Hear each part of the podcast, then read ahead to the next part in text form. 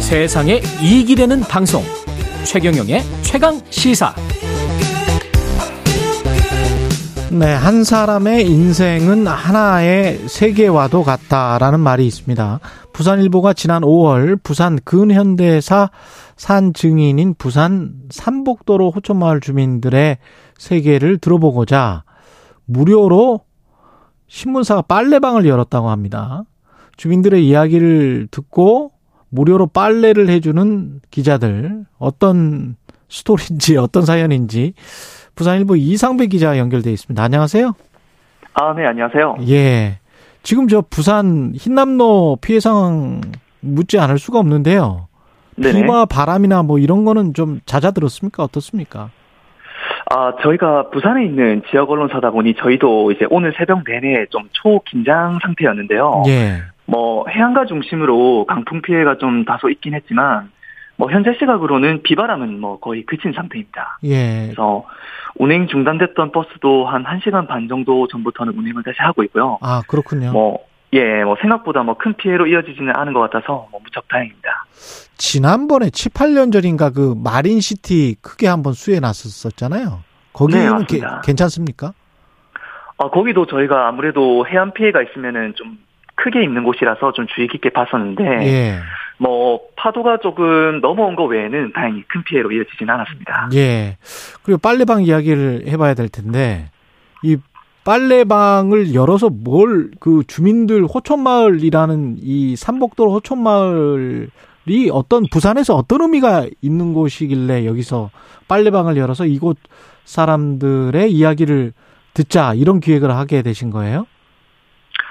어, 삼복도로 이제 저희가 이제 빨래방을 문 연 곳이 이제 삼복도로에 있는 호천마을이라는 곳인데요. 예.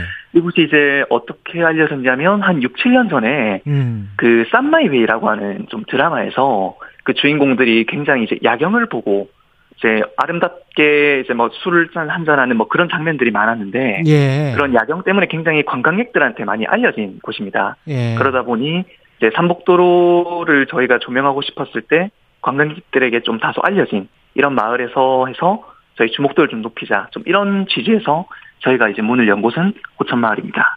쌈마이웨이가 KBS 드라마 그 쌈마이웨이 아, 네, 예. 맞습니다. 예, 그거 그 거기로 유명해진 부산의 구도심이죠 여기가.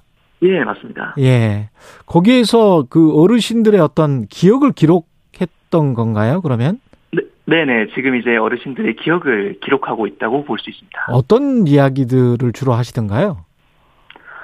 어, 이제 삼복도로가 어, 이 한 장소지만 굉장히 다양한 이야기들이 있는데요. 예, 이게 제일 처음부터 얘기를 하자면 어 저희 한국 전쟁 때, 즉 6.25 음. 전쟁 때 부산에 부산 임시 수도가 되면서 피난민들이 굉장히 다 몰렸을 왔죠 때 전국에서 예. 예, 맞습니다. 전국에서 이제 다 몰리면서 음, 원래는 이게 이 삼복도로라고 하는 게 이제 산에 있는 산동네 개념이다 보니까 예, 원래는 이렇게 사람들이 크게 살지 않는 지역이었습니다. 근데 음. 피난민들이 몰리면서 도심에는 도저히 이제 살만한 공간이 나오지 않으니까 이제 산까지 판자촌 같이 생기면서 아. 뭐, 이곳에 사람들이 많이 살게 됐고요. 그렇게 좀 인프라가 다소 부족하지만 주거촌이 형성되었고 그 이후에 이제 1970년대 그 부산항을 중심으로 신발 공장이라던가 부산에서 굉장히 산업이 많이 발전할 때 예. 전국에 이제 노동자들이 몰려들면서 이제 이곳에 조금 인프라가 부족하지만 사람들이 살 수 있는 공간으로 이제 많은 노동자들이 좀 몰려들어서 이곳에 이제 좀 살게 됐습니다.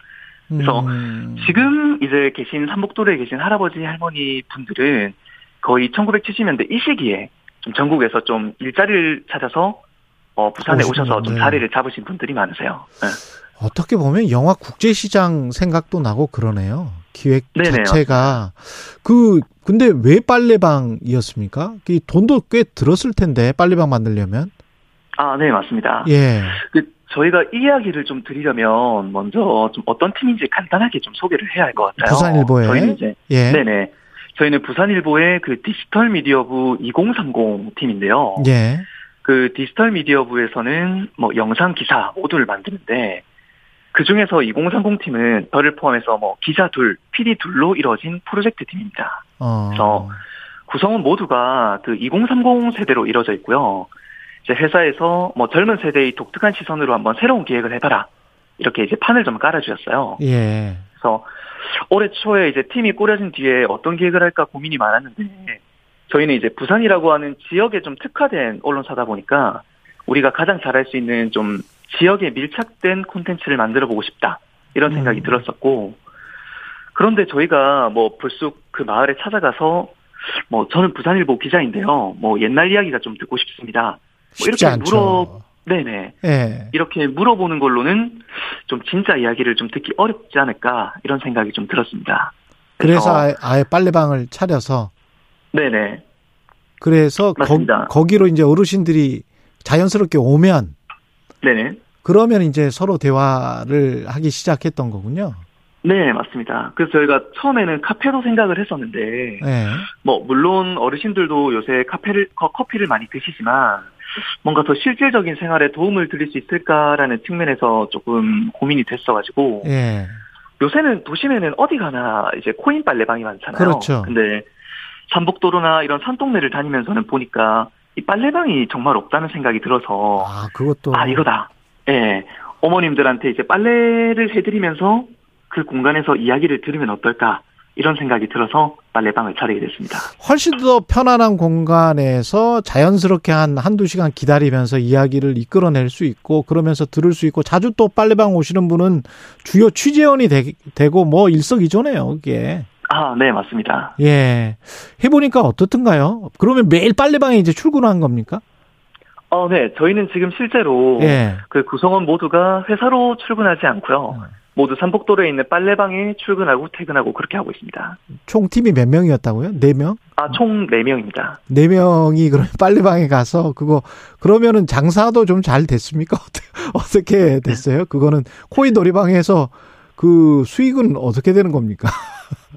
아, 이게 예. 그 계절적인 요인도 조금 있는데요. 예. 저희가 이제 문을 연 게 이제 5월부터인데 예. 그때 이제 약간 봄 정도라고 볼 수 있으니까 예. 부모님들이 이제 겨울을 나셨으니 겨울 이불을 빨아야 하지 않습니까? 그렇죠. 그러다 보니까 그때 이제 저희가 좀 우스갯소리로 얘기하기에는 이 마을 겨울 이불을 우리가 다 빨았다 아. 이렇게 얘기할 정도로 예. 겨울 이불을 빨러 오시는 분들이 굉장히 많으셨어요. 예. 그래서 지금 같은 경우는 이제 그때 겨울 이불 빨 때보다는 조금 다소 빨래가 줄어든 상황이지만 음. 그래도 어머님들이 꾸준히 이제 이불 빨래를 많이 하러 오십니다. 코인 제가 노래방이라고 그랬었군요. 코인 빨래방인데. 예. 네네. 그 기억에 남는 어르신들도 있을 것 같아요. 네네.